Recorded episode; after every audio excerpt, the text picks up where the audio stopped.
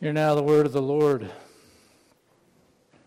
And raised up with him, and seated us with him in the heavenly places in Christ Jesus, so that in the coming ages he might show the immeasurable riches of his grace in kindness toward us in Christ Jesus.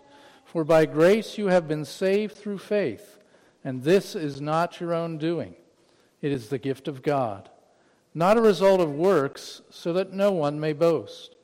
For we are his workmanship, created in Christ Jesus for good works, which God prepared beforehand that we should walk in them. Ephesians chapter 2, 6 through 10. Please be seated. And for those of you who might be asking, I, uh, I pulled an audible uh, because really uh, the heart of this sermon will be in verses uh, 6 and 7. But before we do anything, let us go to the Lord God in prayer. Father God, our request is simple this Lord's Day. Please bless us with a taste of heaven. A taste of the glory and grandeur of the Lord that we sing out to Hosanna, Hosanna, who is seated in the highest. Allow us, Lord, for a little while to be more heavenly minded so that we can be more earthly good. I ask this in Jesus' name. Amen.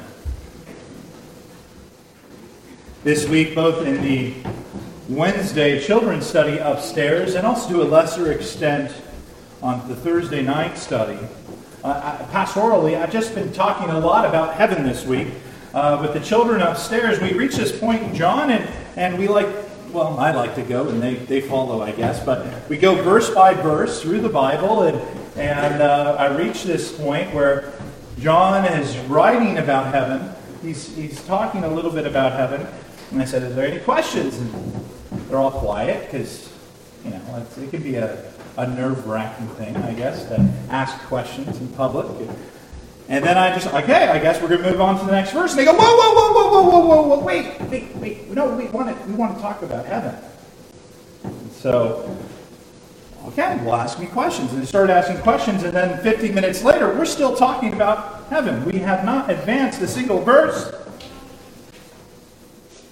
Still wondering, still speculating, still looking forward to what is to come. What a joy it is to, to talk about heaven.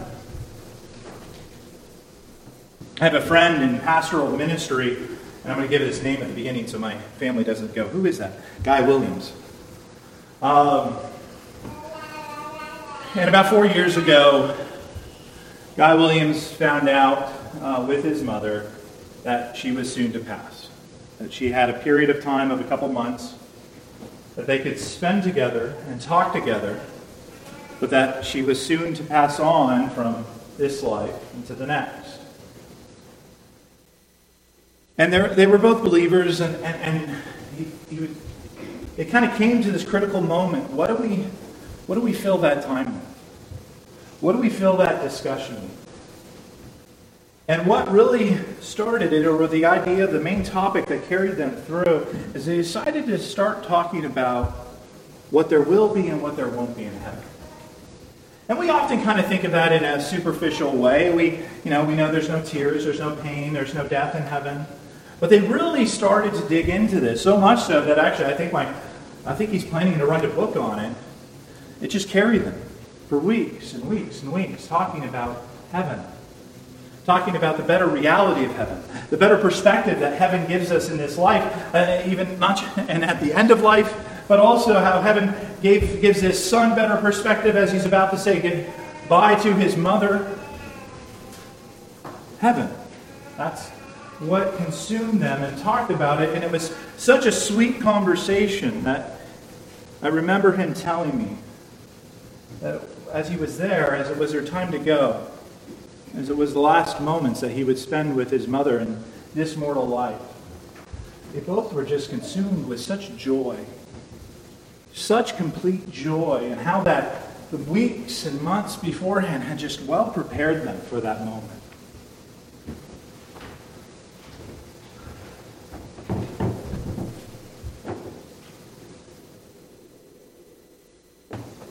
It often takes quite a bit for us to begin thinking about that heaven in our own lives and to think of God in that kind of way. Most of our lives tend to be so busy, so noisy, that in one sense, we really fail to enjoy the sweetest promises of the Bible. We gulp down church on the way to the rest of our life. I especially remember this as a child. Church is just this terrible interruption to the rest of your weekend. It was a terrible interruption to all the things I really cared about. I just didn't let my parents know because they seemed to care a lot about this church thing.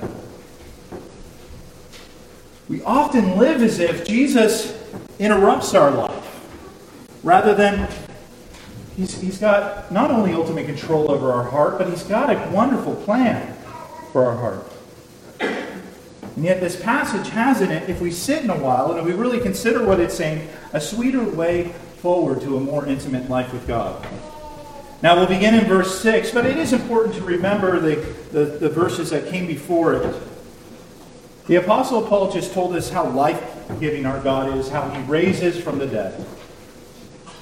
Which, by the way, in itself is an odd thing to say. We get so used to saying that as a Christian, uh, but we forget how really weird it is that we say we've already been raised from the dead. That the apostle says, You've already been raised from the dead. In an era where follow the science has become like the cliche buzzword, where people make all sorts of arguments on all sides of the political world, we're an odd group of people as Christians because, like the Apostle Paul demonstrates, we go around telling people, and we're told to go tell people, that we've been raised from the dead. There's not a physician at Grandview Health that will make that claim if he were to evaluate my body here today. He's not going to come to the same conclusion, but we've been raised from the dead. Yet if somebody walked up to us in the energy station and said, Hey, I was raised from the dead yesterday, you'd think they were crazy. We just sort of forget how sensational such a claim is. And yet, this is a beautiful truth because while all our physical bodies are going to break down one day, there is a sense in which the worst of it has already taken place. You've already died as a Christian in a greater sense because Jesus first died for you. Often at the end of life, we want comfort care. We want those doctors and nurses to, to make sure that we don't feel any pain from the passing of one life to the next. And that's a great thing of modern medicine, a sweet mercy that Often we can give that kind of pain, uh, comfort. But the ICU doctor cannot give you comfort on the other side. No, that kind of comfort, that kind of ease is found in Christ alone, and that's an encouraging thing. Because without Him is not found any life, only death. Now, in looking at verse 6 of chapter 2, it's helpful to know a little history about it before, um, about the region of Ephesus. This was a part of the world at the time that was greatly superstitious. They, they were a culture of bad omens, bad spirits, almost, almost like what we think of with voodoo. They felt that at any moment evil, evil could rise up and sweep over them. And so part of the reason why the apostle is being so um, grandiose and, and, what he is saying about God and, and, and God's control is that it helps push back on some of those superstitions. And so Ephesus was a church ministry where Paul really needed to show them that they didn't have to get caught up in that kind of worry cycle. And while maybe we're far more rational people to believe in bad omens and superstition, or at least we like to think we are, I'm less and less inclined to believe that we as a society are these days. We often also can worry about evil sweeping us away or getting the upper hand in our lives. That evil would just come in like a tidal wave. And yet, Paul mentions the perch that you and I sit on.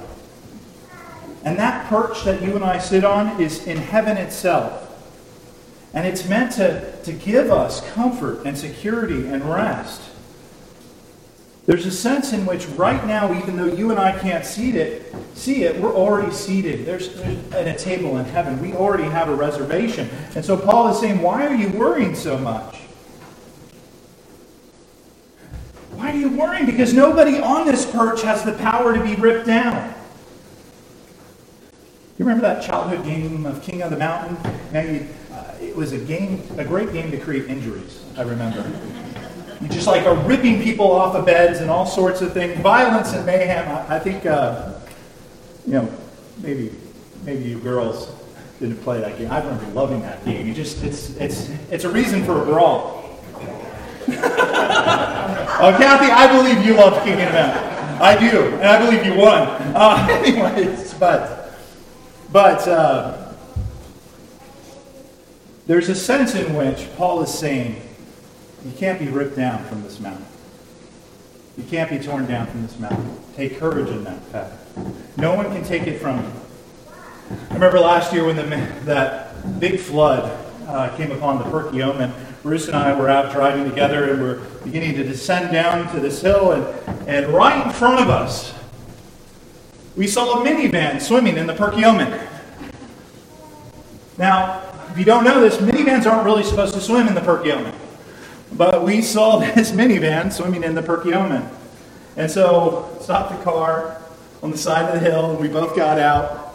And uh, we wanted to make sure nobody was in the car that was swimming in the Perkiomen. And uh, nobody was. Fortunately, they had left their car before it went for a swim. But we saw a gentleman on the side looking at the minivan, kind of forlorn. And so we gave him a ride home. Our, our vantage point helped us find the individual who was looking uh, with sadness at his swimming minivan that wasn't going to stop swimming for any hour soon and allowed us to give us give him a ride home. Now, one thing about this perch, and I, I use that illustration to hopefully connect the point I'm about to make. One thing about this perch is there's no biblical promise that you won't be caught up in floods, that you won't experience those kinds of things in life, that bad things won't happen, that the dips won't happen. But there is a promise that if you have this vantage point, if you have this perch as a believer, you're going to be able to uniquely look out on the things that happen. It's not that the Christian doesn't drive on the same dips and hills and valleys of life. That's not what Paul's saying. But at the end of the day, we have this blessing of a heavenly perch that protects us from certain things that we can climb to in order to find peace from the storm waters. No one can take that away from us because Christ holds on to it. Certain worries we no longer need to have, but even more than that, as we continue on in verse 7, God has some incredible things planned for us. And those plans for us can't be taken away either. One of the things I love about verse 7 is that it gives this hint of heaven we've been talking about. And it says something we don't often think about when it comes to heaven. We don't usually, I didn't use this in the 50 minutes uh, of talking with the kids, but heaven, in heaven, God's going to overwhelm us with his kindness. His kindness. That's going to be kind to us. Oh, how the world could use more kindness in our day. And even more than that, a, a proper understanding of what biblical kindness is. We often fool ourselves into thinking kindness is just being pleasant or maybe cracking a smile here or there, or letting someone cut in on the road, etc. We say that word, but we don't really know to define it or how the Bible defines it. So let's, let's begin shifting our minds about that word kindness. Be kind, biblically speaking, is linked to tenderness. And so I'm going to apologize to the vegetarians in the crowd. those, uh, those who don't like deer season, these sorts of things. But I'm, I'm going, they will rename nameless, right, Karen? Yes. yes. they will remain, remain nameless. But I'm going to use a steak. So for some of us, picture a vegetable instead. But when it comes to a steak, a good steak, yes, it needs to be properly seasoned. It needs all these things. But really, a good steak, in my opinion, is made by, by still being tender. There's a tenderness to it. none of us want to cut into a piece of leather, an overcooked like piece of almost beef jerky. There's something about being able to quickly get to the food itself. We don't want to exercise brute force. And biblical kindness is linked to the idea of tenderness. A tenderness that is easy to get a hold of. And it's easy to get a hold of because, as these first two chapters have been telling us, God just graciously gives this stuff to us. Because God tenderly and kindly first grabbed a hold of us. In one sense, as we read even in verse 10 about the prepared works that he has desired for us to do, it's like he's even cut each bite and prepared us to, to eat. We used to love going to a steak place in Las Vegas that for the kids menu, if you ordered a kid steak, they would cut each piece so we didn't have to as a parent. It was, it was wonderful. It, it was worth the surcharge. There were cheaper steak places, but it was wonderful. That's what God does for us. God says, Trust me, child. I know your worry. I know your fear, but I'm always going to be kind to you. I'm always going to be tenderly available to you in the dips and the mountaintops and elsewhere. In the difficult moments and also the moments of sheer joy, I'll be celebrating right alongside of you. However, I know what some of you are saying in your mind because I tend to say it in my mind as well. How can you say that, Pastor? That God's always tenderly available to me? That He's not hard to find? Because I have these periods of my life where I just don't sense the power of God. But let's be honest. It's because we live our lives where we so often cut into the wrong kind of things. Things that make us tough things that don't make us tender for spiritual growth. We have web browser histories and TV programs and bank statements and activities and social media accounts and alike that betray the God granted gift of becoming tender and kind through the power of God. There are a great variety of idols of our hearts that rob us and don't build this up in tenderness, but build this up in a tough manner where we can't get, people can't get through, and we can't get through to others. And yet God has prepared us for good works, as we see in verse 10, that we should walk in them. He has a tender path for us. And we only have ourselves to blame if we can't find that tenderness, if we are experiencing toughness in the person and work of God. There are incredible things He desires to do for us and will be gracious with us, and yet we so often resist Him. Continuing on in cycles that are self serving and self focused and selfishly motivated, we become tough to the greater works that He desires we boldly seek to do. And imagine how awful it would have been had God had such a self serving heart Himself, that He wasn't first kind to us because what advantage was it to him to save us? Where would we be then if he had such thinking? We certainly wouldn't be saved. There was no advantage for him to suffer and to sacrifice for us in such a way, and yet God desired to be kind to us, tenderly and easily ready to be available for us, because that's who he is. He's loving, he's gracious, he's good. And that leads into another point about kindness, or maybe better yet, a problem about kindness. We can think we are kind because we have some people in our lives we are tender to, we are kind to. You know the list family, friends, those who maybe line up with you politically, religiously, spiritually. The kinds of people who always come to the same kinds of conclusion in general as you do. We like people who line up with us. So we tend to be kind to them. And we think that's the biblical idea of kindness. But remember, Christ. We weren't first kind to him, so he saved us. That kind of kindness is no different than the unbeliever. You never have to darken a door of a church to know that kind of kindness. To figure out that if you want to have any relationship with the world, there's some people you're going to have to be kind to. A biblical kindness, however, a biblical tender, tenderness, however, is striving to love people that you'd rather not love or don't at first seem easy to love.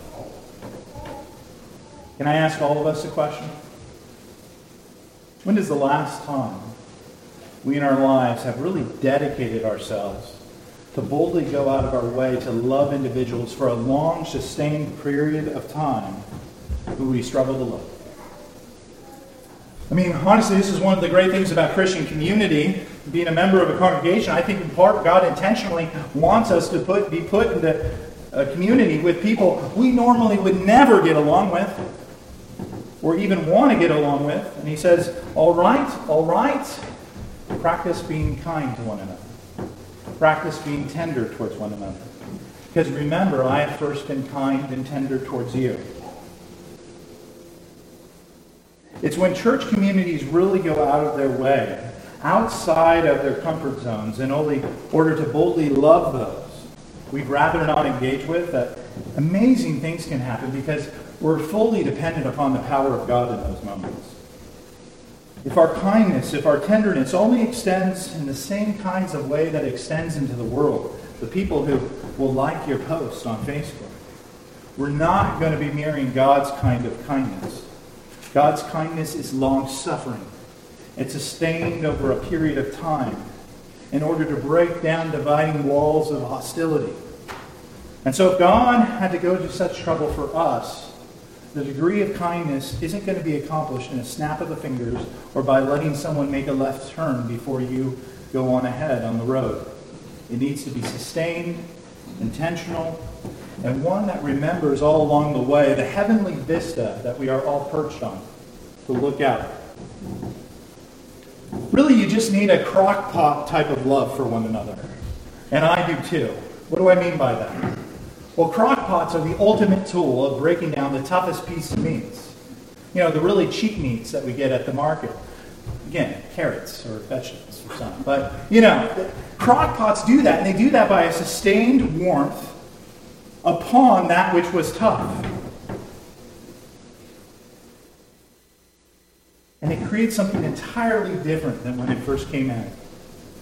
In this digital day and age, where we make rash judgments on over individuals in milliseconds. In an overly sensitive, overly connected world that we kind of live in at the moment, kind of being a, uh, an understatement, where it's tough to be loved and tough to receive sustained kindness from people uh, in the public square. Oh, what power the Christian community could have in times such like this, mirroring the sustained kindness of our Savior. If we got up on that heavenly perch that, and, the, and stood upon the good news of the gospel and assessed the location of which we now live in in this world, in this day and age, and have the courage to love tough people for a sustained period of time, what tenderness might break out, both in them and us? By the way, this does not mean that there aren't some rocks in the world. If I get a piece of granite and go put it in that same crock pot, it's not going to soften. However, even in those instances, what a joy it would be able to say to our be to be able to say to our Lord, Lord, I still tried. Because I know I had a heart of stone at first before I knew you, and through your power you tenderized me. Let us see the wisdom of tenderness, of kindness, of remembering the fact that we have been saved by God's grace through faith.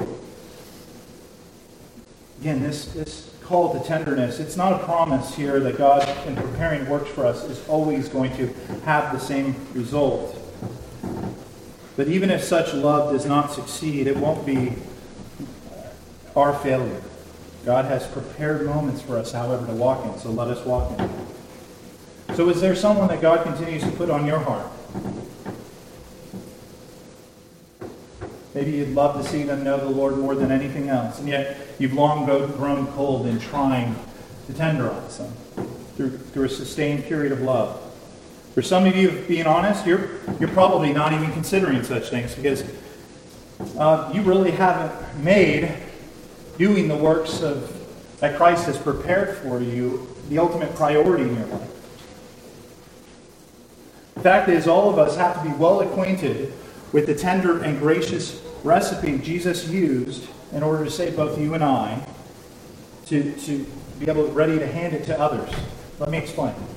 I love to eat paella, Spanish paella, the real stuff rice, seafood, peppers. It's fantastic. And every time I eat it, I love it. There's this Spanish family. I've really only had one paella I like. It's a Spanish family in San Diego who's made it for my family. I loved it so much, I wanted it to be my, my wedding dish. My mom said, absolutely not. It's, it's too, like, I don't know, low grade or whatever. She didn't like the idea of, like, buffet style seating. She wanted Regardless, it's a delicious dinner. It is, I would eat it for breakfast, lunch, and dinner. I really would. It's so good. But I digress. I bring up paella because if I really wanted to learn to pass on that paella recipe, I have no idea how to pass it on. I don't really, I haven't enmeshed myself with those who know the recipe so that I can start passing it on to others. I would have to fly into Waxhaw, this family, in order for you to all experience it. How does this relate to Christ and what I just said? If you really love Jesus, Jesus has prepared moments in your life where you are to share him with others. And so, how well acquainted are you? How well are you seated on the perch with the salvation he's given you in sharing him with others? Are you even seeking to share? How much do you like this recipe, salvation? It's one thing to say you like something or love something, but to truly love it is to share it with others, to pass it on to others.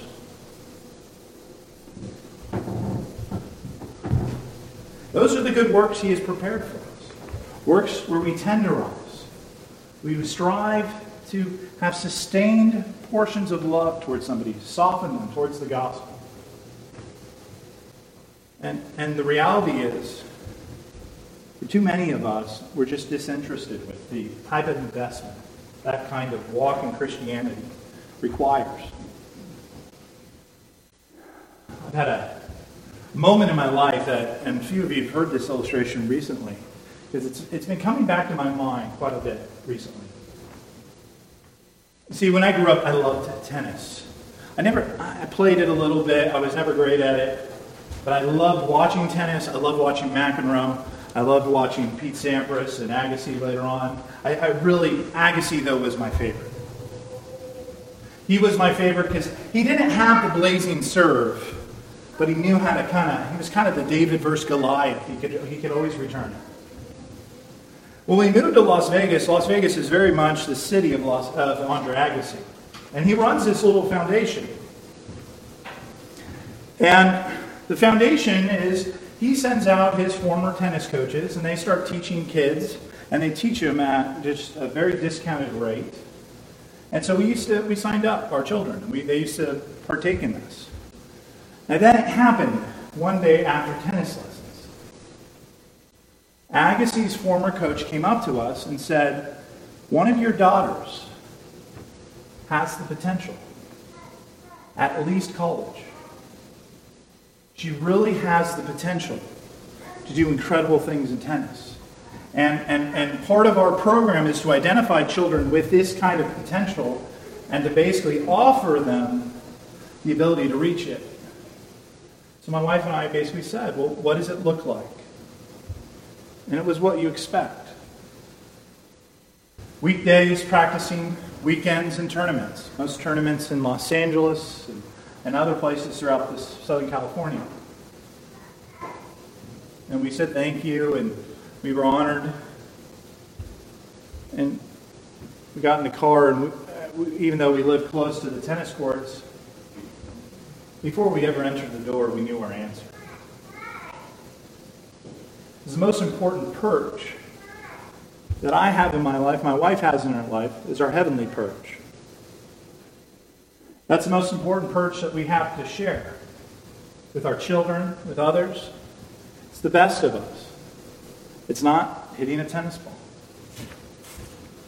And while it would have been great to sit in an arena and you know sit in a tennis court and, and watch one of my daughters absolutely crush other opponents and these sorts of things, how fun that would have been.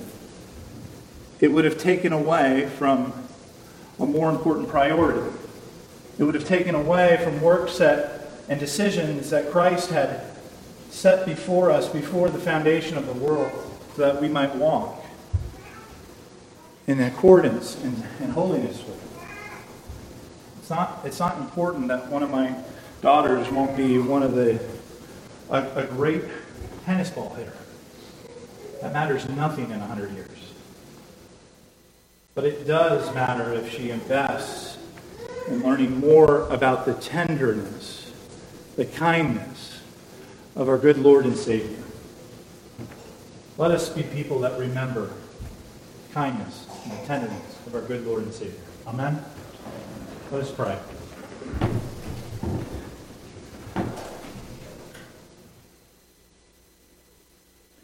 Father God, in Christ before us, you have eternity. You have forever. Forever. Help us to be less focused on this life. Help us to be stop being so consumed with earthly mindedness. Help us to look out upon the heavenly vista in which you've already prepared and already set us upon in heaven through the work of Jesus Christ. Help it to change how we view the world, how we change, help it to change our decisions we make, the people we love, and how we love them. Help us to remember that we once were hardened to your word, and yet you were still kind and tender to us. Lord, we're so prone to wander. We're so prone to forget. We're so prone to ignore the perch which you have prepared for us. Please, Lord, help us to have a greater union with you through the power of the Holy Spirit. We ask this in Jesus' name. Amen.